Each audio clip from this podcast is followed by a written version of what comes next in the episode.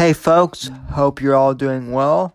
This is Sam, and uh, I just wanted to welcome you to the second episode that I've posted to this podcast feed of the American Watchmen Roundtable. Yes, ladies and gentlemen, you are still listening to the Whitfield Report uh, podcast feed, technically. But this is an episode of the American Watchmen Roundtable, which is a group podcast that I do every week on Sunday nights with my uh, colleagues Joshua Johnson and Gabe Icaboni, who are also political commentators, where we discuss uh, basically the news of the week and discuss current events and political topics. So, this is essentially a group podcast. And I was going to create a, an RSS feed and a podcast feed for that show.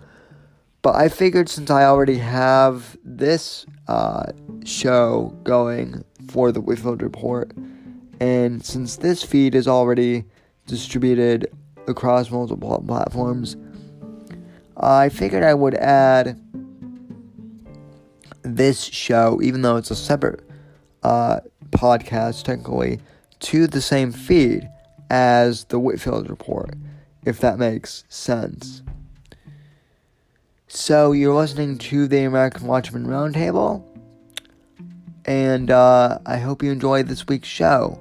We cover a lot of uh, interesting topics, including Roger Stone's arrest by the FBI on Friday, uh, the current uh, political climate in Venezuela, and uh, the aftermath of the government shutdown.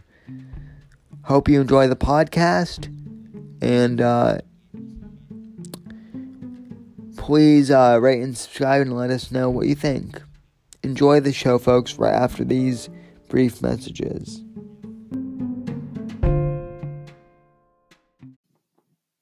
Hey, folks, have you ever thought about starting your own podcast? Maybe you've been listening to the Whitfield Report for a while and you're starting to think to yourself, hey, you know what? I could do this podcast thing.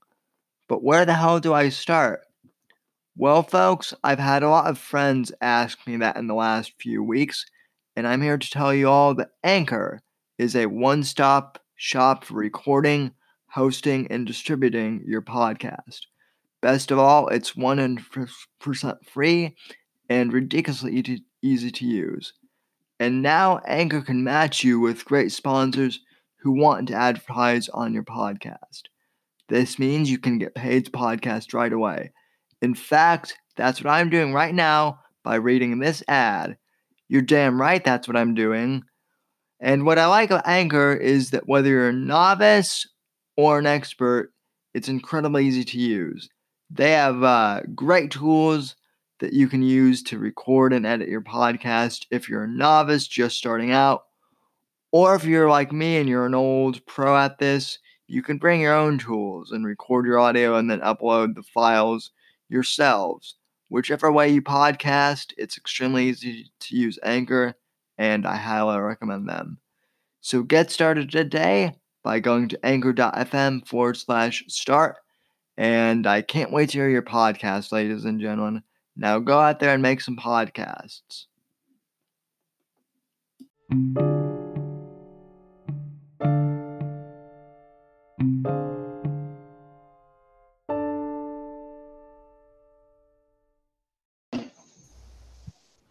Alrighty. Good evening, ladies and gentlemen, and welcome to the uh, American Watchmen Roundtable. I am one of your hosts, Sam Whitfield, uh, broadcasting live, joined with me this evening by uh, my two co hosts, uh, Gabe and Josh, as usual.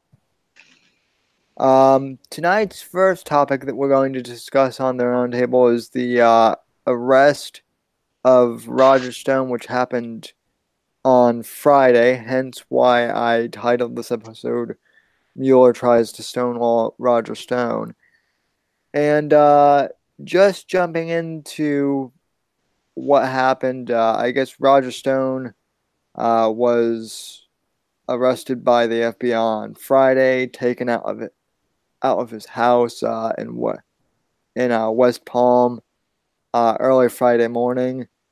What's uh, what's interesting and what really caught my attention about this, though, in particular, was the fact that uh, this is a guy who was arrested on not even any conspiracy charges, as far as I know. More like uh, it was just more like uh, you know election related stuff, and yet they brought in a full uh, you know full uh, bodied SWAT team to uh, basically raid his home with with guns and everything. And there was this big uh, show that was made about the arrest.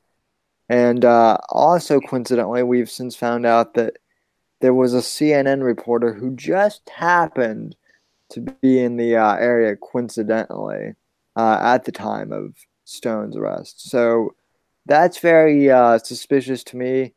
Uh, but in the meantime, I want to go ahead and uh, open up the floor to either Joshua or Gabe and ask them, what's your thoughts on the arrest of uh, Roger Stone?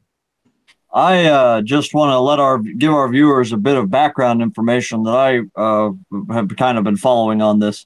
So, as I understand it, the basic charge against him is that he was not colluding with the Russians but that he was colluding with the people at WikiLeaks who had either hacked uh, or at least gotten a hold of Hillary and the DNC's email, not Hillary's emails, the DNC's emails, and uh, and began releasing them. And the quote unquote smoking gun, if you will, uh, in this is an email that he sent to another Trump campaign official who's not been identified by the investigation yet. Uh, like like like they've identified they they know who they they know who they think it is, but they've not told the media yet, so we don't know but the general consensus seems to be that it was probably Steve Bannon, uh, according to what I've read.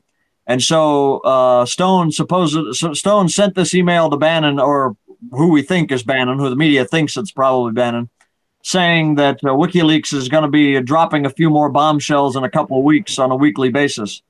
And uh, the thing, the thing that, and they, and they, the argue, the the charge is that based on this email, that's proof that Stone knew that that WikiLeaks had more and they were planning on releasing them on a time schedule and that he must have been in on it. And uh, it doesn't really make sense because if you remember correctly, and maybe some of our listeners or you guys already remember, uh, Julian Assange actually came out at the time and said he was going to be keep on making weekly releases of the DNC emails until the election. And so it seems that Roger was merely reading the news and then told Bannon what he saw in a newspaper and that's supposed to be the smoking gun. And that's what I know of it. But I, I just think that's some interesting background for our listeners because the charge is incredibly weak and has nothing to do with Russia to begin with. But then when you actually find out that it looked like Stone may have just been saying something he saw on the news, it becomes really quite troubling to think about why he was arrested this way. Well, what strikes me uh, Josh, it's, in, it's interesting that you uh, bring that up. I was listening to the uh, Dan Bongino uh, podcast from Friday, and uh, they were discussing Dan and his uh, on-air partner slash sidekick slash whatever you want to call him. They were discussing uh, how the timing of this is too. it it's it's too convenient to be just coincidence that this happened because I guess uh, Mueller, as usual, hasn't really found anything substantial to uh, try and tie Trump to any Russian collusion thing, and uh, so he needed to pr- produce results. And so, in my uh, in my view, and in the view of several other uh, pundits, this uh, whole arrest was more or less for the cameras. Uh, specifically, I want to go back to the fact that this CNN journalist just happened to be in the area when um, when uh, Mueller's FBI team uh, arrested Stone. Um, I also guess Stone has said that he's not going to testify against uh, Donald Trump. His words were, I am not going to bear false witness against uh, the president. And uh, I guess he made bail and he's out right now on that.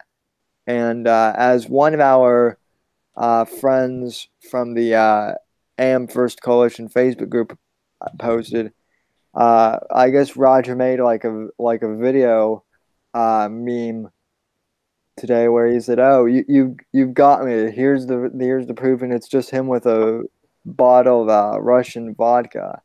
Uh, and uh, at this point, I think that's uh, as far as Stone's collusion with Russia uh, goes. Well, here's the here's the thing, and this is something that I, I think I warned about way back when they first gave Mueller this job. Uh, and if if you're on the right, you've probably heard over and over again how government bureaucrats can't be trusted because they're going to constantly try and grow their own office and grow their own department and grow their own budget and and do anything they can to justify their job.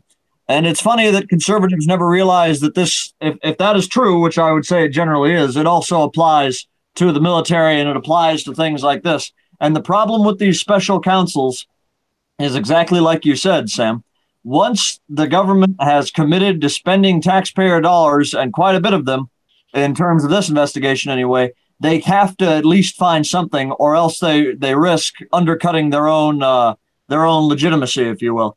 So what happens and this has happened in almost every single one of these special counsels we've had uh, from george bush onwards you you appoint some guy who goes in there and he spends forever basically looking and looking and looking for anything to justify all the money they've spent on this and it ultimately comes down to a very underwhelming case committed by a marginal official who may not have, who, who's not even within the president's inner circle. Stone's slightly different because of his relationship with Trump, but generally, and, and the thing is, even though he is a close advisor of Trump's, he's not held any post within the government, um, like in many of the other cases I'm thinking of.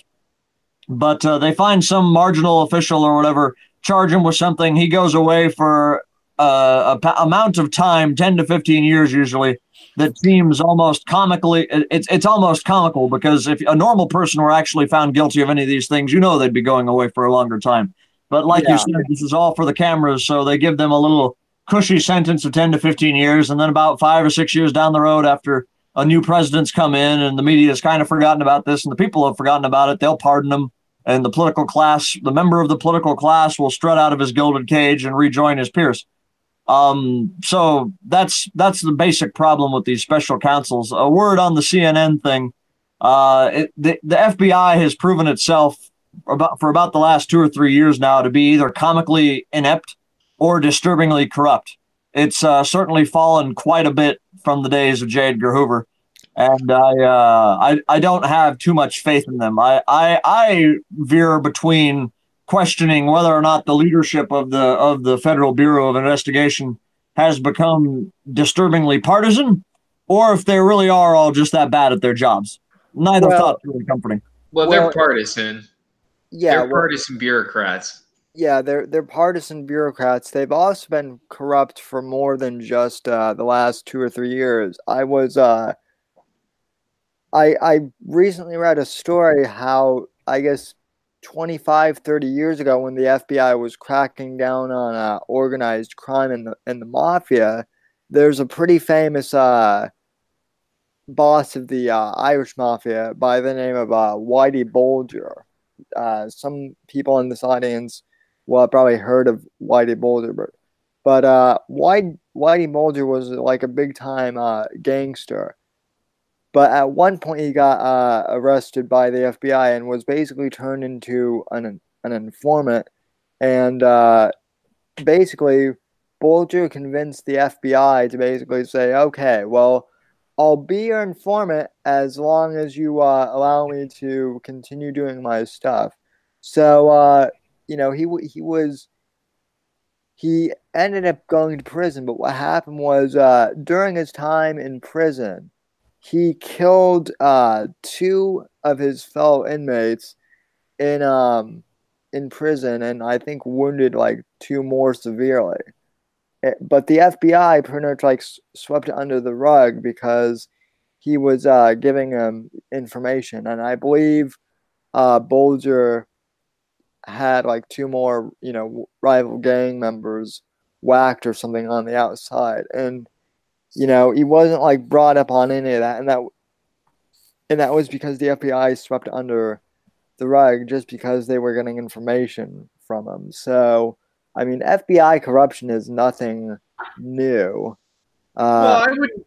I wouldn't. Well, I mean, I don't know the particulars of that. I think that's just a trade-off that you make to you choose a small, you buy off a smaller fish and deal with the consequences to get a bigger fish. Um, maybe it is corruption. I, I don't know, but yeah, I um, mean, it's certainly but, it's certainly incompetence. They didn't even really slap him on the wrist, as far as far as I know. So. Well, true. I mean, they're, they're, probably. I mean, we're talking about back then. There probably is some corruption there. Um, uh, the the whole the the whole Roger Stone thing. It's it's interesting that they don't that there's no mention in the indictment of that collusion with Russia or even collusion with WikiLeaks is a crime because that hasn't even been established yet. So this goes this goes to like what Josh mentioned about before, which is how grand juries have to justify their existence. Um, they they it's always something it's always something procedural or administrative in nature like you broke an administrative rule or you broke an ethics rule it's it's never the it's never the big ticket kind of thing where there actually are charges and they're provable of like espionage or foreign corruption because there there is no law that says that foreign governments cannot be involved in in our elections it that that is never there, there's, there's no law that bans that. Let me let me rephrase what you because you're right, but but the way you phrased it kind of bothers me. I, I think what you're trying to say is there's no law that says foreign governments can't try and influence American public opinion or uh, have lobbyists. There is a law that says you can't be an unregistered lobbyist but that line has become really blurred. And I think that's kind of what you alluded to when you said espionage with the Maria Butina case, because right. as far as I can tell, she she was not an official lobbyist. She wasn't doing actual lobbying work, so she didn't need to be licensed. She was doing the kind of, you know, well, it, she wasn't dealing with the government. She was dealing with the NRA. So, you know, do they need the license? That's you know, it gets kind of blurry. The the other thing I keep hearing, it's interesting that you bring up uh, Maria Butina because uh, Josh, because the one thing I keep hearing from uh, the left and you know people against Trump is they keep saying, well, you know, Trump ha- Trump has ties to Russia in, in in business. Doesn't that you know? Isn't that even a little suspicious? And it's like, well, no, he was he was a. Uh, I mean, it amazes me that like you know people keep keep bashing on Trump, and yet they keep they keep forgetting that like prior to him being president, he was a he was like a multinational businessman. Of course, of course, he had business dealings with uh, Russia. Well, here, here's what comes to mind to me for that. The concern is that there's a conflict of interest because the president used to have was a, as you say, a multinational businessman who had uh, financial dealings in many countries, including Russia. But here's sort of the flip side of that. One, almost, I don't care who you are, even if you're not a businessman, you cannot tell me that every member of Congress and every president does not have significant financial dealings that go on in other countries, including sometimes Russia. And so, and I, and I bet you could make a conflict of interest case against almost every president. But the thing is, you have to sort of recuse yourself from those business dealings. And as far as we know, Trump has done that. Second, if Trump really was, if and and you guys know this because I'm the one who wants us to be friendlier with Russia all the time. Our listeners know that. Uh, if and and I've criticized Trump quite a bit for this. If there is an actual conflict of interest there, then why on earth has Trump been harder on Russia than not the, the not Trump per se, but the Trump administration? Why has the Trump administration been harder on Russia than almost any other presidential administration in our lifetimes? And why is Trump appointing hardliners to be our new ambassadors to, to Venezuela in the in the little uh, the little kind of um, I don't really want to call it a conflict yet, but the kind of uh, the the, the situation going on there. Yeah, that's that's that's a good point, and uh, I guess that kind of segues into our other uh, point with uh, Venezuela, which I really don't know that much about. So, uh, as always, I can uh, give you the foreign policy background, and then Yeah. uh, maybe, I can, maybe I can ask you guys some some questions for once. Yeah, yeah, Uh, I yeah, normally do that. Um, so uh, so basically, uh, I'll give you the long and the short of it, kind of like I did on Ukraine a while back. Um, so in Venezuela, as our listeners probably know, in 2013, Hugo Chavez died of uh, of a battle he had been having with cancer, and his vice president Nicolas Maduro took the helm. Maduro's only previous job, which I think is worth mentioning because it sort of gives you an idea of the competence of the and and you know I'm not saying normal people can't do jobs, but jumping from being a bus driver to to vice president, no, he was a bus driver, foreign minister, vice president, and then president of the country. Um, so that was his only previous political experience. He had been a, a bus driver and he was a, a, a rising member of the union. And so that was how he came to Chavez's attention. Uh, but, anyways, Chavez dies, Maduro steps in. Uh, Venezuela under Chavez had been uh, pushing through some pretty out there social spending.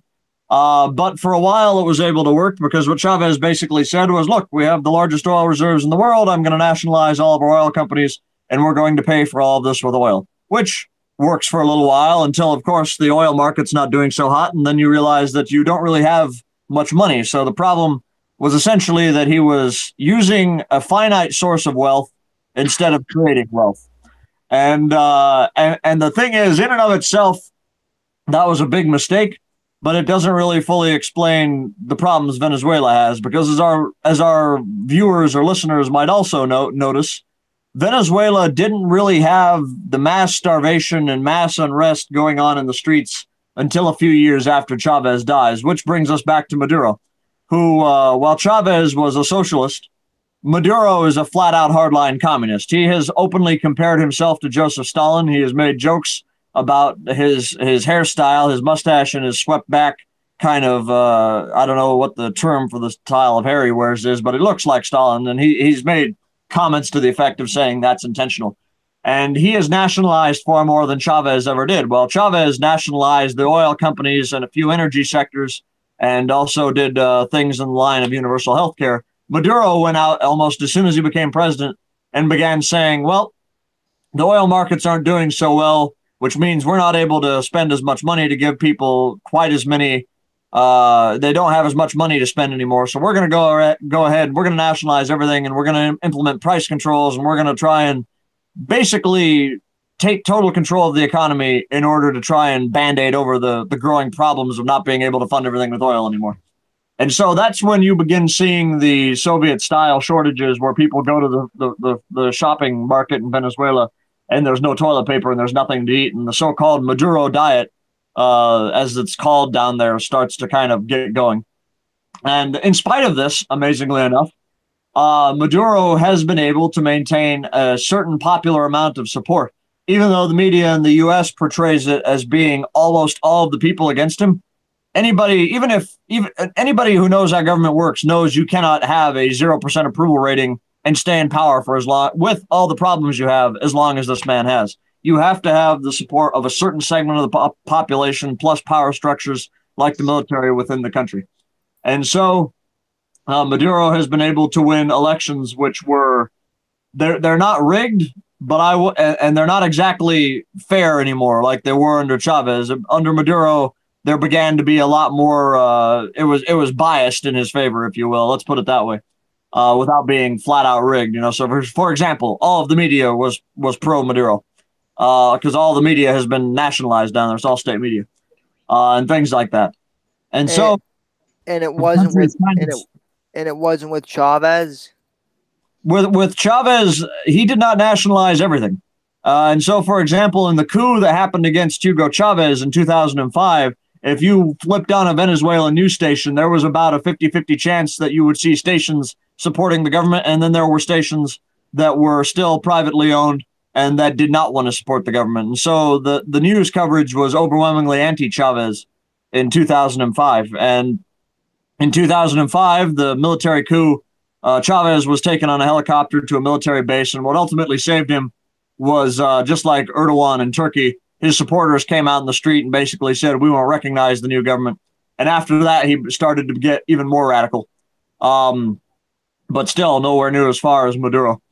And so, uh, anyways, back to back to my point. With Maduro, the country is almost it's deeply divided, and uh, now the uh, the opposition party, which won the elections for parliament this last year, the, the it's kind of funny. It's sort of the same situation we have uh, in America, kind of, because the people elected Maduro to another term as president, but at the parliamentary level, the opposition managed to win a majority for the first time since Chavez uh, was elected president way back in 1999, I believe.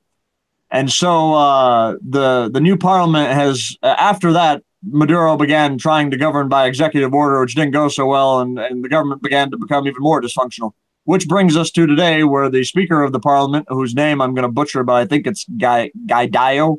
It it looks like Guido, but um, anyways, he has declared himself as the new president uh, declare has declared that Maduro doesn't have the authority to govern, and a, at least half of the population is with him, and understandably so because they're starving and there's no food. And what food rations there still are, the PSUV, which is Maduro's party, only gives out to people who are still supporting the government. And it gets dicey because the military has come out and said that they're going to stick up with, they're going to stand up for Maduro's government until his term is out, at least. And that brings with it the, the possibility if, if tensions keep escalating and, and nobody reaches an agreement, it, it, risks the possibility of a civil war, which I think would be disastrous for America. But now maybe you have questions, or or I have questions. I don't know where we want to go from here. Well, I, I keep I keep hearing, uh, you know, from from neocons about, oh, we need to we need to either intervene or we need to back, you know, the rebels against uh, Maduro. Now, I'm not I'm not saying that Maduro is a good leader. It kind of seems like he's a he's a he's kind of a That's he, he, he's incompetent and he got his job because at the time Chavez died, he was the most loyal person in Chavez's cabinet. And and that just, and that the way he came up just speaks to that fact because you don't go from being a freaking bus driver to being the head of a, a local party district to being the head of the union to being the foreign minister to being the vice president without being fanatically loyal. And that's what he was basically known for um, during Chavez's life. And so that's basically why he got his job. It kind it kind of seems like it would like uh it kind of seems funny though if that were the case. Like if he if he were like a bus driver or something. Well, that was that was his his uh he, he boasted about it when he in his inauguration speech. I was a humble bus driver, and thanks to Chavez, I got all these government posts, and now I'm your new president. And he, when he was first elected, he was basically elected to be another term of Chavez, and then he quickly turned to full-on communism and has begun openly comparing himself to Stalin and doing things like that, which I've already sort of mentioned. But he's he's a far different character. For example, um, I'll, I'll put it to you this way: when Chavez was president of Venezuela, you could go into Caracas and you could get a McDonald's. You can't do that anymore. Not just because there's no no food for the McDonald's to sell you, but because the McDonald's doesn't exist. It's been taken over by the state. And the reason Maduro kept on doing that is because people were reliant on all this social spending, all these poor people, because Venezuela has the, the majority of people in Venezuela were poor before Chavez, poor during Chavez, and now poor during Maduro. The thing is, Chavez tried to use all this oil money to have this social spending programs. When the when it collapsed, they weren't able to to give out quite as much money to people, which means that for ordinary people, they could afford less. For example, which meant in Maduro's mind, apparently, because he's far further to the left than Chavez ever was, that we need to nationalize everything and we need to implement price controls. Well, because well, I can't give people enough money to go out and buy their groceries. I'll just take control of the grocery store and we'll lower the prices for groceries. And you can quickly see why that's going to become a problem oh well the the farmers aren't gonna aren't willing to keep uh, to to sell us their their uh, produce for that amount of money. Well, take over the farm and then we can just have it and you know sell it at the price we want. So that's sort of how it, it domino effect into it. After Maduro became president, it quickly became a domino effect of the government taking over more and more and things failing at an ever increasing rate. Hmm, kind of sounds like the uh, the Democrat Party if they had their way here. Uh, but I mean, all, all all jokes and slides aside, um, it just does. It's still, no matter how bad uh, Maduro may be, and believe me, he does seem like a piece of uh, work. The neocon argument that we need to go in and somehow like back rebels or take out Maduro itself is uh that's a big no-no just because anytime we seem to intervene in these conflicts. We inevitably make things worse because we create a power, a power vacuum. Here's the thing and and if you, our listeners probably have already reached this conclusion but communism does not work. And so if you if you want if I, I understand that it's sad what the people of venezuela are going through. I feel bad for them. But ultimately that uh, it's not our government's job to improve their lives. And the thing is, as we're sort of starting to see, they have the power to improve their lives if they want. Communism is going to collapse there one way or the other. It might be bloody, but the thing is, if we start arming one side or the other, for example, I'll, I'll put it to you the way I think it would happen. Let's say that tomorrow, uh, the the government that we recognize, the transition government, uh, decides that, well, we're going to use force to take Maduro down because he's not stepping down yet. And it's not come to that point. They're trying to negotiate, but I'm afraid if we keep pushing, it's going to come to that. But let's say they did. Let's say they took up arms. First off, where are all these people going to get their guns? They don't have any. There's gun control, hardline gun control in Venezuela. And uh, two, the military in Venezuela it's a Latin American country, but against unarmed people or people who are even moderately armed, it's still pretty powerful. They receive quite a bit of uh, military support from uh, Russia, China, and Iran. And so, uh, and and when I say support, I mean they're getting equipment and they're getting money and things like that. I'm not saying that that Russia is going to intervene here like they did in Syria because that wouldn't happen. But uh, if it came to open conflict, the rebels don't stand a military chance. And if we if we were to intervene on their behalf, we could extend the war, but it's going to it's not going to lead to them winning the war, not unless we went out and flat out invaded the country on their behalf. And if you if you're arming and extending this conflict, it's just going to become a, a, refugee crisis. There's going to be even more refugees pouring up towards our border. And some people are going to say, "Well, Josh, if they have a civil war, that's going to happen. Even if if we're not intervening, that's going to happen anyway." Yeah, it is, but it's not going to be happening for four or five, six years on end if we back one side and it leads into a stalemate that neither side can seem to win. So it, it, it to me, there's no real, ju- there's no good justification to go in because it just creates more problems. And also, who to whose benefit is uh, is intervening and helping the new government take power? Because there's there's no real way that this benefits the average American. It's going to benefit a Texaco executive who is going to be able to get his hands on some Venezuelan oil they've not had access to for about 20 years now but uh, there and it's going to get them some some new cheap labor to come and be maids at their house instead of American maids. But uh, it's it's not going to benefit you or me one lick if we well, intervene. Let, let, let me interject here because I haven't heard anybody advocate military force before, and there are there are non-military actions that you can take. If if we're already assuming these people are starving, then it, I don't know how much worse it can get for them in terms of us being involved in some form. Um, I mean, because I haven't heard anybody honestly say that we're going to go in there with military force. There are non military options that you can take. Whether it will improve the situation or prevent a civil war, um, I, I, don't know if that will happen. Um, but there also are. Uh, there, also are just sometimes humanitarian concerns that have to be taken into account as well. Um, can, and I, and I do agree that it won't necessarily make the average Joe's life better, but most Americans generally wouldn't want to see people starving to death under under a dictator if there are certain actions that you can at least try that don't involve military force. Well, I, I, first would say Marco Rubio, even before we've gotten to this point in the crisis, he's been suggesting that we topple the government there for some some time now, uh, and he's the most vocal proponent of intervention now. But uh, even in, in, in terms of, I, I think you'd have to define humanitarian aid because I don't think many people would be opposed to sending food to them. Uh, although I, as a as a general rule, I'm in favor of trying to reduce the amount of money we spend on foreign aid because it's far too much. And I'm not saying that we should never help people. I'm just saying we need to make sure that we're spending more money on our own people than we are on people in other countries.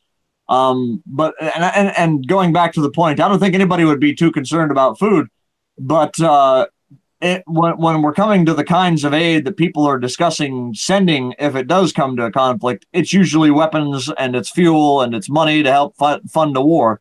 It's not so much food for the ordinary people. It's sort of the same kind of failed strategy we've seen them try in Libya and Syria. Well, and, and I mean, not to be this guy, but in order to get the food uh, to the actual people, a lot of these countries, you do actually need the military to go in in there and help make sure that it gets to to the people. That's, is- that's that's the problem in Africa. You you can send crates of food to Nigeria or whatever, but usually what's going to happen is all of that's going to end up in the presidential palace, and it's like, oh, free food for me and for my soldiers, none for you guys.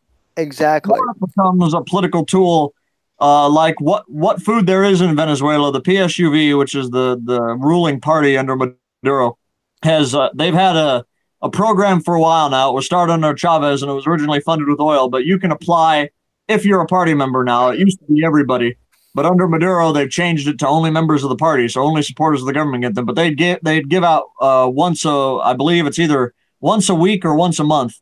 And I think they may it may have used to have been weekly, but then they went to once a month as they began to run out of food, and so the boxes became slightly bigger. But they would give you food, free food basically, and uh, it's it's been weaponized under Maduro for the last several years now, with the PSUV basically saying, "Well, you're not a party member, you're not a supporter of the government, so we're not going to give you any food."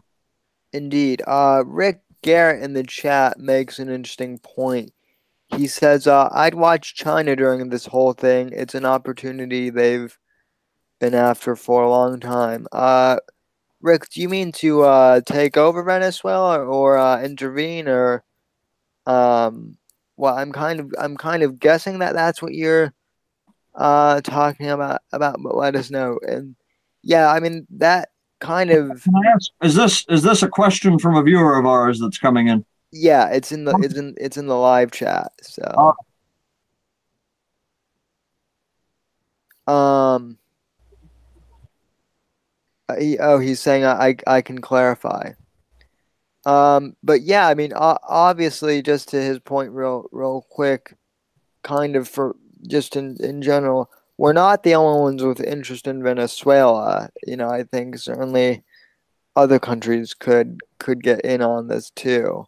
Here, here's the thing. It's not about helping the people. When the U.S. government says that they want to change the government in Venezuela, it is to please uh, large oil companies that donate to our politicians because if Venezuela has the largest oil reserves in the world, there are other countries that are problematic in Latin America. I believe Honduras is one of them right now, where uh, the government has uh, has has basically waged wars against their own people. But there's no oil to be had in Honduras, so nobody really cares. Um, so it, it's it's not about helping the people, even though that's always the justification. At the end of it's about getting access to the world's largest oil reserves. And well, there also there also is the argument they're in it is our sphere of influence and they are in our backyard. So if they cause geopolitical instability, it does impact us one way or the other. I, I do I do agree that I think that the Monroe the thanks to the Monroe Doctrine, I think it makes more sense to intervene in Venezuela than say in Syria. I just don't think it's necessarily a good idea to intervene in or in a way that would lead to an extension of a conflict because I, I, I don't see anyone in our government being able to muster the political capital necessary to quickly end it by saying we're going to invade and we're going to install a new government. And I wouldn't support that anyway because I, I don't think that we should be going around and picking and choosing uh, governments for other people, especially when it puts American lives at risk to no apparent benefit for our own people. Well, we. But, uh, but well, we, oh, go go ahead. essentially being, I don't see that being the option. So when people talk about intervention and a possible civil conflict here, the way I see it is how I described it, where there's a civil war. one side, if nobody intervened, one side would probably be swiftly beaten. And we end up backing that side enough to keep them alive, but not enough to actually win the war, which means we're essentially extending a pointless conflict, which generates refugees that become a problem for us. Right. Uh, Rick Rick Garrett did clarify his uh what he was saying, and it, I this is actually what I thought he was trying to make because this was an this was another point that I actually thought of as soon as he he brought it up. He says, "I would expect China to seize the opportunity as to securing resources by any means necessary, whether that is keeping the current regime in power or toppling it." Well, Rick, uh, I I just have to say, uh, I um, I understand that point. I'm I'm not sure if uh, if geographically speaking, if if if it would be wise for China to do that though, just because, uh, you know, China is so far away from um, you know, South South America. Uh, I'm not saying that they couldn't do it. I just it is far for them to make that distance. but it, um, did Gabe just say China under his breath? Oh no, I didn't. I thought somebody just went China. Uh, but uh, no. um, I, I, I, think um, to what was the gentleman's name, Sam? Uh, Rick Garrett. So to Rick's kind of point, if if China or any other European country tried to intervene here, then I would definitely say we should, because I, I do believe in the Monroe Doctrine, which is saying this is our sphere of influence and, and we shouldn't allow them to come in and uh, set up a no fly zone or start sending troops to support Maduro or whatever. If that were the case, then yes, definitely I'd be saying deploy our deploy our forces because that's a direct challenge in our sphere of influence. I discussed this the other night with my uh, friends in Moscow, and uh, I, we had a bit of a a slight disagreement because the the conversation initially started with them kind of joking, "How can America declare the the president of?" Because we recognize this this new gentleman who declared himself president as the the new legitimate authority. They said, "How can America appoint a president anywhere else in the world?" And I kind of I kind of jokingly responded to them. I'm like, "Oh yes, well we do it all the time in Latin America because historically we have." And uh, because it's our sphere of influence. And the point I was trying to make to them was, you know, I, I understand that maybe you disagree, but you can't expect you can't expect Washington to heed your complaints at all because this is our backyard, just like Ukraine is your backyard, and so uh, there needs to be mutual respect there. And uh, and then I also reiterated the point to them before that you know whether or not uh, America does anything. The Maduro government's days are numbered if if they're going to continue doing business as usual because communism doesn't work. You yourselves know that. You yourselves, the people I was talking to in Moscow, you yourselves have told me that. You, even Putin has acknowledged communism doesn't work. So Maduro, whether or not, what regardless of what any outside power thinks here, that government is not going to survive. If if it does, it's going to end up being like North Korea. So yeah, I mean, I, I guess I'll close with with two thoughts. Um, I, mean, I would see China interfering only to cause us problems and distract us from what's going on in their backyard. Um, and from that perspective, it might make sense for them just to to to distract us. Um, but I will say that the second point is to, and this backs up your point, Josh. The the Maduro government is not going to survive whether it comes into an open conflict or whether it gets resolved diplomatically, um, because it's the their the entire electoral process. I don't I don't want to call it rigged, but it it it wasn't it wasn't that he got sixty eight percent of the vote when you have allegations of widespread voter fraud and you're buying people off with food. Um, because I don't know in what universe you could win 68% of the vote, you lose parliament. It, I, I, I don't know how that would feasibly happen. Um, but his, I mean, his government is numbered one way or the other, whether the military turns on him or the public turns on him, just because he will find himself entirely isolated um, diplomatically, and at some point somebody will turn on him. Um, I, I, don't know exactly if the military in Venezuela is secular or who's in charge, but at some point I wouldn't be surprised if there is a military coup to remove him. Um, I'm And actually and, I can envision that happening pretty easily. I'm actually uh, in agreement with Gabe on this one because I have followed Venezuela for years. Way back when Chavez was still alive, I was following it, and uh, ever since ever since Chavez died, like within weeks of him dying, there was speculation about the possibility of a military coup. Because the other thing that needs to be factored in here is Chavez was a military officer. He was a uh, he was a member. He was a paratrooper colonel, I believe and he actually did try to take out the government in a coup of his own back in the 1980s. It didn't work, and he went to prison, and that's how he rose to prominence and was able to come back in 1990 and win an election. Um, but uh, so he had the respect of the military, if for no if, if for no other reason than that he was one of them, and uh, and the military officers could generally agree that Chavez, even if he was making pretty big mistakes, that he did have the best interests of the Venezuelan country and people at heart. Uh, Maduro, you you can't very well say that at this point because the man has ever since he began losing ground in Parliament, which was fairly early on. He has become, and, and also with the comments comparing himself to Stalin and just becoming more and more openly communist, he has basically made it clear that he's in it for the power and he's there to stay in office no matter what. And there has been speculation almost from within weeks of Chavez dying that there might be a military coup. I'm honestly surprised there hasn't been a military coup yet. I'm curious as to what the officer's reasoning is right now for backing uh, his government thus far, especially when this seems to be the biggest challenge. I know in the statement the officers gave in their press conference here the other day, they said they were doing it to defend Venezuela's sovereignty. So maybe they think that the the event is is outsider driven or something. But I, I am generally genuinely curious as to what their reasoning is because I don't understand why they still stand with him either. Yeah, well, one of our channel uh, admins, this was a comment directed at me, says, uh, you know me, Sammy, I'm definitely not opposed to the idea of a united American com- continent. Let's let's do this shit.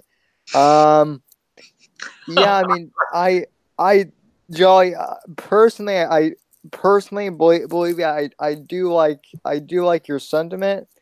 Uh, but the problem is, is I, I I believe that's kind of what Bush 41 wanted to do with the whole, or no, excuse me, not Bush 41, Bush uh, 43. I believe that's what he wanted to do with the uh, whole uh, thing, the, the proposed alliance between like the United States Mexico with the whole Amero thing.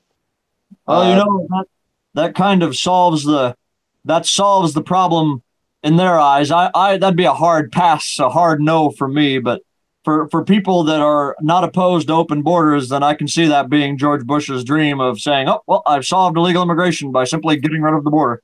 Uh, Yeah. Um Yeah. It's it's a I I guess my only point in all this, I mean I, I I'm still reading up on what on what went on in, in Venezuela. Venezuela. Um you know, so I'm I'm still looking into it more more and more, but to but to me, uh the one narrative that I've kind of picked up on. I, I read a lot of the left's uh, think pieces, uh, just you know because I like to see what the enemy uh, camp is saying. Somehow, Maduro's whole failed state right now is Trump's fault, uh, along with everything else that the left loves to say. there, And uh, I don't. I that one is just utterly ridiculous to me. I'll I'll chime in kind of like this. So um, you guys who are my fellow hosts know this, but I like Rania Khalek. Um, she's a, a left-leaning journalist, but she sometimes make good makes good points, and I kind of disagree with her on this. Uh, she had a good video out on the situation in Venezuela the other day, um, and she tried saying, and, and this is something that I completely disagree. I completely disagree with her, even if she makes a few good points. So the basic argument was, well, socialism hasn't failed in Venezuela; it's been sabotaged, which, of course, is what they always say. But uh, she's she's wrong because no matter how you square it, it doesn't take an economic genius to realize that people don't have money, so I'm going to take over a restaurant, so I'm going to take over a farm, so I'm going to take over, and then you take over everything, and and nobody's making anything anymore. It doesn't take a genius to realize that doesn't work. but she's correct in so much as that we have certainly made problems that are worse with sanctions. For example, uh, you hear about uh, Venezuelans not being able to have access to some medicine and drugs they need, uh, and that is that is partly because of Maduro's policies of simply taking over practically everything. Uh, it's also partly because, though, we have imposed for years now very tough sanctions on Venezuela, just like we have on Iran. And part of that means denying them access to certain products, even if they were part of an aid package, for example, or even if those companies wanted to sell to uh, the Venezuelan government or whatever. And so uh, that has exasperated the situation. So it's we've not sabotaged that we we have and we haven't. I mean, we've we've made we've not made things easier for them. We've made things tougher. But at the same time, you can't blame it all on that either because it doesn't take an economic genius to realize that you cannot have the government run everything and expect it to have good results. Uh, even even in other uh, either even in other communist countries, they've they've come to that realization, except for in North Korea. And so it, it, it again, it speaks to how incompetent Maduro is. The fact that he basically thinks I can come out and be Joseph Stalin and it'll work. So, yeah, even even his boss didn't think that. Uh, even even Chavez, when he was alive, never never went that far. So the the fact Maduro tries to band aid everything over and thinks it'll work, it doesn't. So I, I mean, yes, on sanctions, we shouldn't have put sanctions on them. I disagree with doing that. Uh, I'm generally opposed to sanctions because they don't actually help ordinary people there in those countries. They make life harder for them in the hopes that they will rise up and resist their government and blame their government for for it. But in the end, many of those people realize that we're partially to blame, even if their government's also at fault, and uh, and it ends up giving them a worse opinion of us in the long run. Um, so I, I would not have put sanctions on Venezuela, but I'm also I'm also not going to say that that's the only reason that the, the economy collapsed there because it isn't. And uh, you know, and just to clarify too, uh, I I think we can all safely say here, um, as hosts that none of us were fans of uh, Chavez by by any means. He he wasn't a great guy, uh, but in but in comparison uh, to Maduro, he was, I guess, less shitty. I'm not saying I'm not saying he's a, a great a great uh, guy. I just the problem I've had with with with it is when Chavez was still alive, they were already calling him a dictator and saying it was a dictatorship, even though it wasn't yet. Chavez won every election he participated in free and fairly. You can't really say the same about Maduro because, as I've mentioned multiple times, he began taking over literally everything and expanding the role and power of the state and and becoming a dictator and governing more and more by decree. Chavez yeah. didn't. He had to constantly work either through referendum or through the parliament, which he had majorities in. Maduro does not. Um, so the, the the problem the problem is, I am opposed to intervention in Venezuela, and I know that the the portrayal of Chavez when he was alive was an attempt to justify it. The coup against him in 2005 was orchestrated in part by the CIA, and it didn't work because back then people didn't want to. Most of the people in Venezuela were still with the government. The situation hadn't collapsed as bad as it is, and some, such as myself, would argue that that coup partially played a role in leading up to where we are today because it pushed members of the PSUV, including Chavez. He never went as far as mm-hmm. Maduro, but after the coup in 2005, he definitely went harder left and began trying to have the government take control of more things. Um, so it, it's a complicated situation with people at fault on all sides, really. Um, the only good thing I can say about Chavez is that he made some pretty good criticisms of American foreign policy. Uh, I'll put it that way. But I'm not I'm not a fan of, of his or anything like that at all. I'm I'm vehemently opposed to socialism. And uh, you know, with that being said, too, we have uh, we still have plenty of issues here at home that we need to that we need to address, like the uh, like the government shutdown, ladies and gentlemen. Yes, this is our, I think this is our third or fourth week on the podcast talking about this shutdown. Or geez, it feels like we've done a whole like TV series on it. So, or something. But anyway, I, I guess the shutdown is out to come to a close, or why I'm not really sure. Sure, but uh, Gabe, it kind of sounded like you had some stuff on the shutdown. So, what's your uh, take on it, my friend? Well, just background for our readers, um, but the uh, shutdown did officially end on Friday for three weeks, as it were. Um, and the events, the events leading up to it, um, were pretty much that um, it wasn't well reported at the time, but that Trump was unhappy with the shutdown, um, and that it was not. It, even so, it wasn't really so much Trump as it was.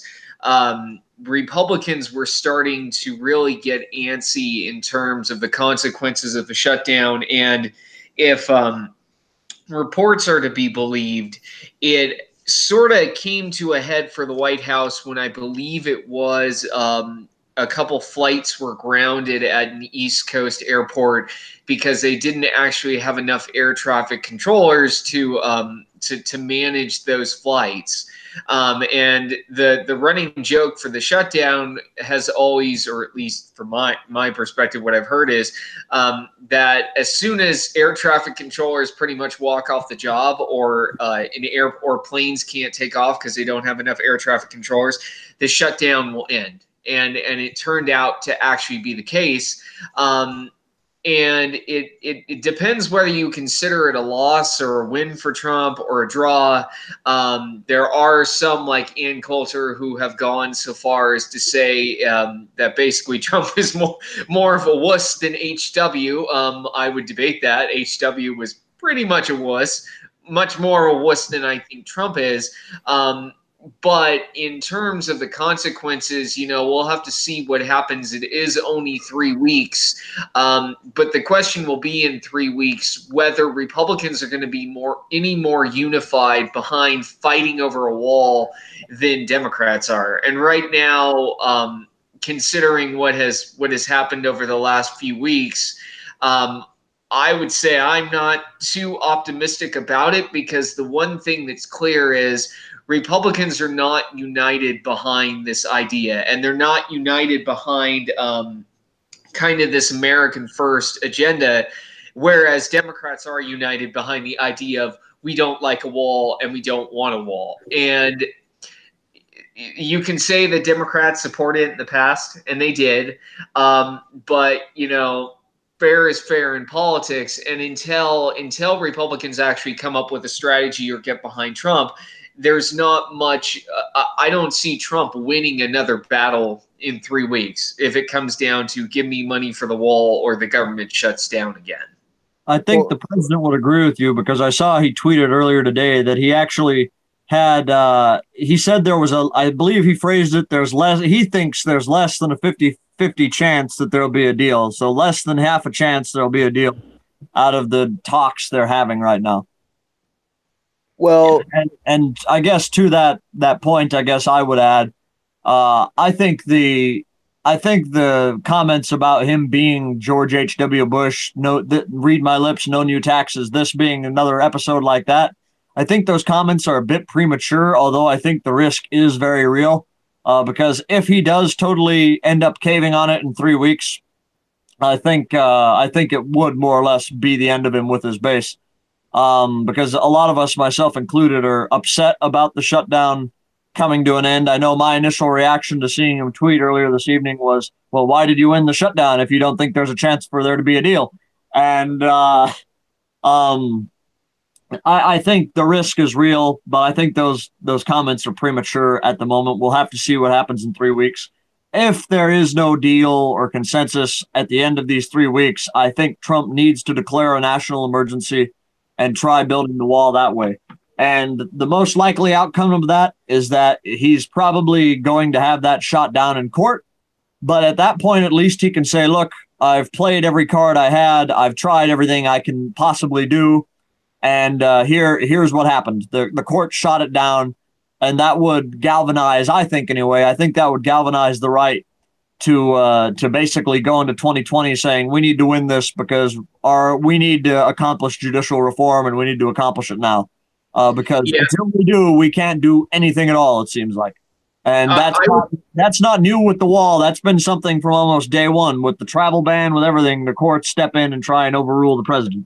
Yeah, I, I would say the safer course for Trump is to do exactly what Josh suggested, which is, uh, you know, try and engage for three weeks, and if you don't win, do the emergency and then pivot to other issues. And like Josh said, if it doesn't work, then you can always just get your base galvanized by arguing um, that judge that it's judges legislating from the bench, which has an additional advantage in terms of the the one issue that most conservatives who were distrustful of Trump voted for him on were and these are the voters that are not considered his base was that he would appoint conservative judges to the court. So if you're looking for an issue that you can bring up in 2020 that might make some Republicans who are skittish of Trump vote for him again, this is the exact way to do it. I mean, as cynical as that sounds, is it is it sort of sticking it to Trump's base to a degree? Yes, but even Trump's base probably wants conservative judges that are not going to basically sell out the country for these high-minded notions of di- of, of diversity and multi- multiculturalism just for multiculturalism. I- So I- um, I disagree with you, kind of. I don't think it's cynical or that it's selling out Trump's base because, speaking as a member of that base, to me, the way I think of it, and this is how why I say he should do it. If he's declared the emergency and it gets shot down in court, what else can he do at that point? I mean, he, we've tried everything. The system itself is blocking us. It's time to change the system and then do that. Now, if the Republican Party uh, if if Trump got reelected and changed the judges, and then the Republican Party completely dropped the anti uh, globalism, uh, completely dropped the America First agenda, then that would be selling them out. But as I see it, it would be a first step in actually getting our our agenda rammed through there. Um, well, it, it, it also I, I think one of the I think one of the little one of the things that has gone unnoticed in this debate because it's mostly been Trump versus versus congressional Democrats is that it, it- the re- Republicans are not united behind this this America First agenda, and it, it gets hidden behind the concept of well, Republicans have voted in lockstep with Trump. Well, yes, that's that that's technically true, but that's what most partisans do. They vote with their president. The thing is that Republicans didn't line up behind Trump in a way on this issue the way we saw, say, Democrats line up behind Obama um, with Obamacare um, or or cap and or cap, uh, cap and uh, uh, what am I or or the climate change legislation it, it died in the senate. It didn't die in the house. But it it points to a republican party that is still going through this is your favorite word josh realignment. And so that realignment has not completed itself. So there are holdouts within the party that that pop up during debates like this where you need every every vote that you can get and republicans don't have every vote you can get Democrats, meanwhile, have every vote they can get because they're completely united behind the concept of walls are bad. this is slightly off topic, but it's still germane, and I just wanted to bring it up because I think it's kind of funny.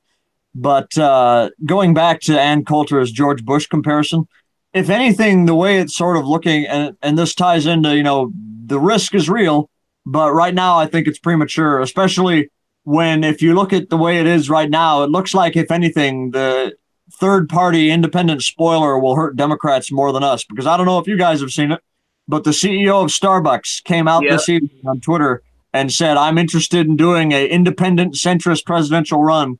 And Democrats freaked out. The Democratic consultants freaked out because that has the possibility to suck more voters away from them than it does the GOP.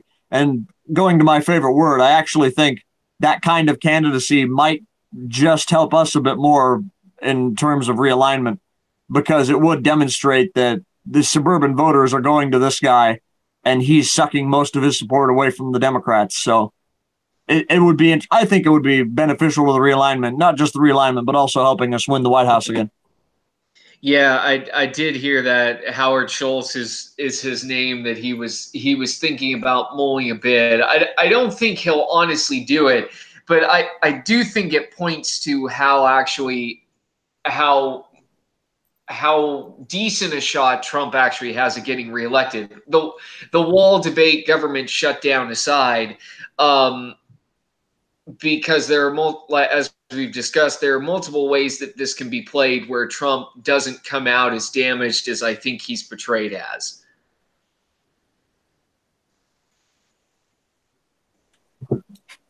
You have any thoughts, Sam?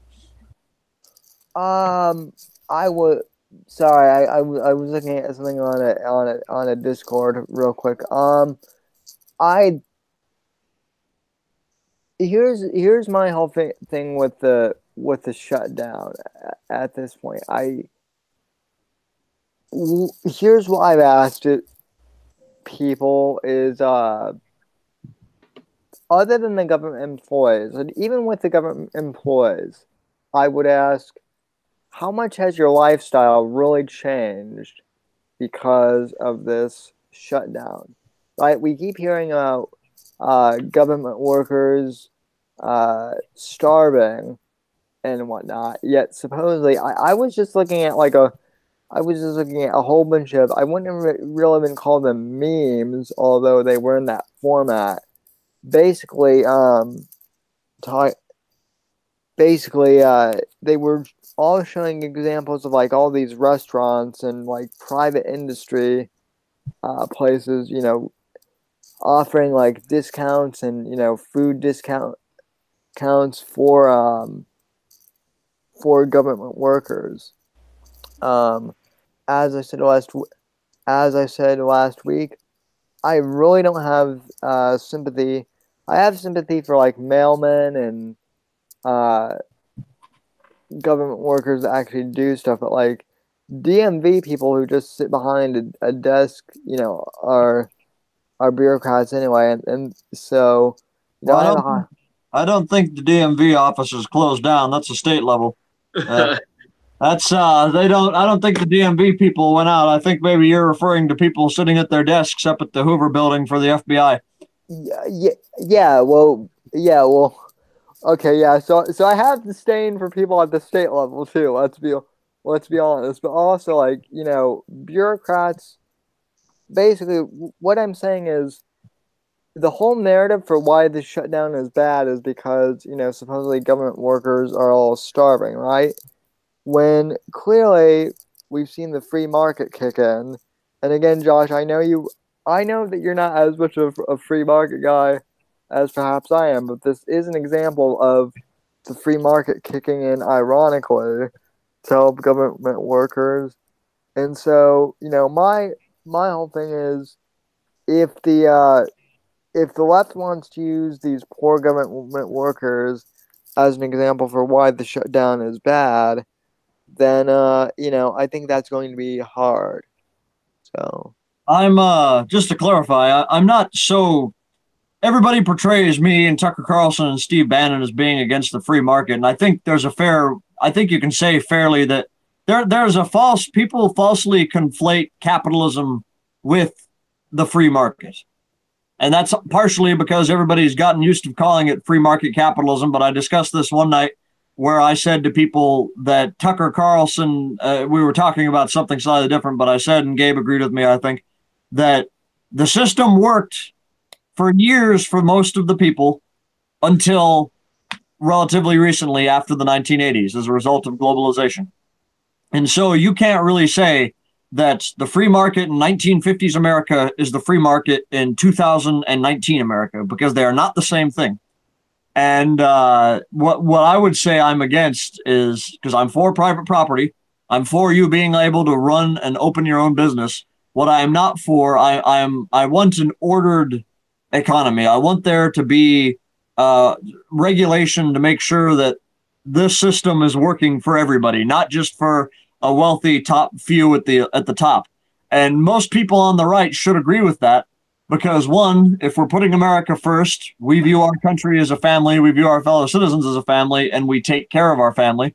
And two, if you don't take care of your family, odds are they're going to get pretty desperate. And that's when you start seeing people like Hugo Chavez or Nicolas Maduro or Alexandria Ocasio Cortez start winning because people are desperate. So uh, uh, that, yeah. that's uh, that's yeah. my whole stick. I, I'm neither I'm neither left nor right on that one. I'm kind of I'm I, I'm like Father Coughlin in the 1930s. I'm against capitalism and I'm against socialism. I'm against them both. But that doesn't mean I'm against private property or against people being able to own a business either, because that's just not that's not accurate for my views. I'm I'm more of a corporatist, you could kind of say, in the classical Catholic sense of the word. Uh what so that's a discussion for a whole nother time. I don't want to get us derailed onto that. Maybe we can do another episode on that one. Yeah, but, well I mean well I mean I think for now it'll be it'll be interesting it'll be interesting to see what happens within the next three weeks and then if the government shuts down again. I mean, here's the thing going back to the whole government government workers thing. I think they're going to get uh, overpay overpay time, right? Exactly. Because, right because of this. So my point is is despite all these sob stories that uh, you've heard, they're not hurting uh, as much as people might think. So, so I, uh, I think that kind of played a part in the the way I see that affecting affecting Trump's decision is I I honestly think, and I know I haven't discussed him yet, but Jared Kushner has given President Trump terrible advice basically from day one, of his presidency, because Mhm. both he and Ivanka are internationalists, and they're both globalists. And Steve Bannon, part part of the reason he was finally forced out was because he kept on challenging Kushner too much, and he's the president's son-in-law, so guess who he's going to side with? But uh, from what I understand, in addition to Gabe's points earlier about the air traffic controllers, Kushner was basically pushing Trump hard to end the shutdown because perhaps, just like with Syria, Ivanka saw some people crying on TV, and well, you know, we can't ever have that happening. So yeah, but yeah, but yeah, but but, you know, Ivanka's also a, a millennial chick, and they get hypersensitive with seeing. I, I don't think either of them should be in the White House. I think uh, if if if Jared wants to be involved in in this administration, the best thing he can do because that's it seemed to be his original thing. He wanted to do foreign policy, uh, so he could so he could focus relentlessly on on pursuing a Zionist agenda in the Middle East. But if he if he wants a role in the government, I will gladly send him to Jerusalem, and he can be the permanent ambassador to Israel, and we won't have to deal with him giving terrible advice on immigration or anything else uh, in the Oval Office anymore. Yeah, that yeah that yeah that's that sounds that sounds pretty good good to me. I mean, what why why Ivanka even had a job in the White House is beyond is beyond me. I I remember during the uh, during the Trump campaign, she said something like she didn't want a job in the in the in the admin in the administration at first, and of course now of course that was back when like that was back during the primaries when people were, were interviewing, you know, uh, the Trumps, and and almost no one thought that uh, Trump had actually had like a good chance of winning back then. It's But uh, it's kind of symbolically fitting because the Trump family almost seems to have the same divisions that the Republican Party generally has. Because Jared and Ivanka are more of the suburban kind of. I know Gabe doesn't like my my my bad mouthing them all the time, but they are from the more kind of suburban uh, business kind of class of the party and that's where their interests lie, and that's what they've kind of advocated for, and that's ultimately what we saw with the the Bannon power struggle in the White House. Because if I if I recall correctly, I think one of the final final straws was he basically used some pretty uh, let's call it impolitely blunt language towards the president's daughter. And that was that was basically the I think one of the kicking points at that point. And it's unfortunate because ever since then it seems like Trump's been getting terrible advice from his uh, his daughter and his son-in-law, and uh, it would it would be much more beneficial, I think, if they went somewhere else and we brought Bannon back as an advisor because he's much more in tune. I yeah, think Trump's instincts on the base, but yeah. I mean, I mean the the presidency, and I'm not just saying this about Trump. I'm saying this about any any president. But the presidency does not seem like one of those things where nepotism is is necessarily a, a good idea. You, you know what? You know what I mean? It, it I'm just not, I'm not opposed to having your family in office. I'm I'm opposed to having your family in office if they give you bad advice. And Well- I'm sure you can just say, well, Josh, that's just because you disagree with them politically. And I'm not going to disagree with you on that. That kind of is the point. But when, you get elected on one thing and then you have, because they are your family, advisors who are for something completely different, then that's where I sort of take issue. Well, I'm right. I'm a- yeah. I'm a big fan of Huey Long, and his brother Earl Long was constantly involved in his political machine, and they were generally in agreement with each other on the issues. So I have no problem with your family being involved. I have a problem if you're giving bad advice and you shouldn't be there, or Well, whatever. right. Yeah. Exactly. Uh, with that in mind, gentlemen, I believe we've gone like an hour, a good hour and a half now. So, do we want to? I I guess any more topics we want to cover, or should we wrap this up? Mhm. I have nothing else on my uh, plate in terms of discussion. I uh, I'm just gonna go ahead and say I think that Gabe is sitting down and eating something right now. Uh, but uh, uh, I don't know. I kind of it sounded like right before you said that, it sounded like a plate in the background, and I'm like, he's eating dinner while he's on the podcast. But, uh, No, um, that, that would be background noise, but it's not me. but uh, but I don't really have anything either. Although I do want to say I I think it's uh, generally our our podcast used to be pretty short and they've gotten longer, and I think that speaks well of kind of how meaty our discussions have become. If I can that. Yeah, and I also I also think I mean, w- look, we we used to have it. We used to have a uh, a, a channel of our own for these podcasts, and uh, this is just kind of a behind the scenes comment on my part. Uh, I I lost the password for our uh, for our uh, channel. So my channel, the Whitfields Report, uh, has 115 subscribers. So I think on one our our uh, first podcast we did, I I I accidentally streamed uh, our the AW podcast to the Whitfield Report channel, and actually we got a ton of views uh, on the on that one. So I've just been so I've been streaming and also uploading the audio file to the podcast version for the Whitfield Report, and I I think that's actually working out. So yeah, to answer some of your questions, ladies and gentlemen, that you have been tw- tweeting, yes, technically this is a secondary. Uh, this is a different podcast uh, that I'm that we're doing, uh, but both of these gentlemen have been on the Whitfield report. Uh, you know, separately, separately and together, just you know, under that show name. So if it helps you guys just think of this as the Whitfield Report Sunday edition. It, you know, if you guys need that in your in your heads who are watching. But uh anyway, yeah, I mean, I we covered three topics tonight, so I'm happy.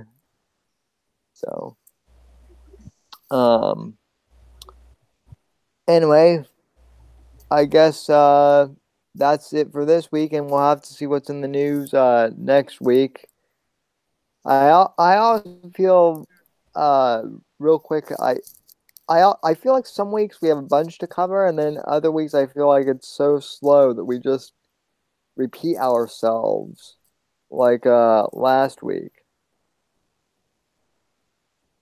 I kind of it, it happens, but you know, um, I think the folks enjoy listening, so I don't know. I'll let you guys. I'll let the listeners comment on that.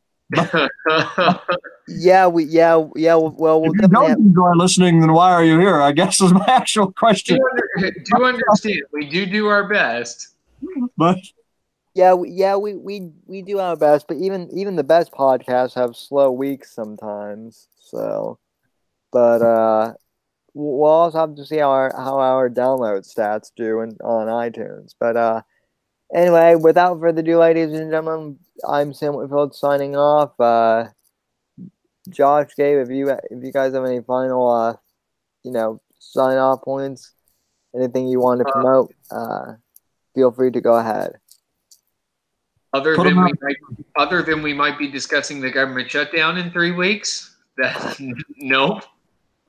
Um, no, I, I, all, all I all I will say is that uh, in terms of the the Whitfield report, for those of you who were asking why didn't you do a podcast last night, it was because my uh, guest canceled uh, last night uh, suddenly. Uh, all I will say is that for those who are curious, go go and check the uh, Owen Benjamin porcelain documentary out on YouTube. Um, I'll explain. Josh and Gabe, I'll explain what that is after we got off air. But um, anyway, thank you, ladies and gentlemen. Thank you for tuning in, and uh, as always, good night. God bless and God save this great nation.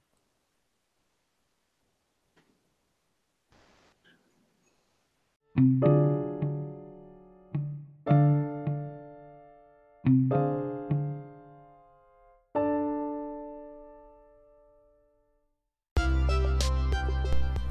there, folks. If you've made it this far to the end of the podcast, I'd like to thank you very much for listening to the show.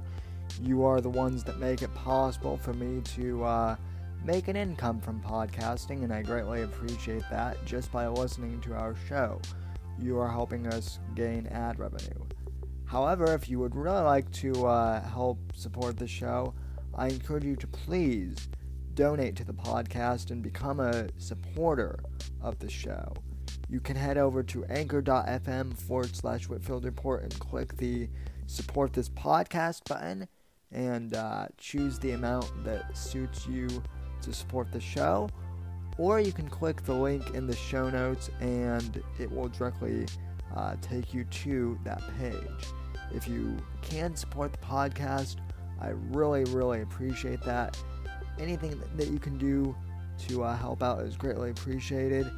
Even if you can't afford to uh, help financially support the podcast, I encourage you to please go on iTunes uh, or Apple Podcasts or Stitcher and please leave this podcast a positive five star review. That really helps us out here at the Whitfield Report.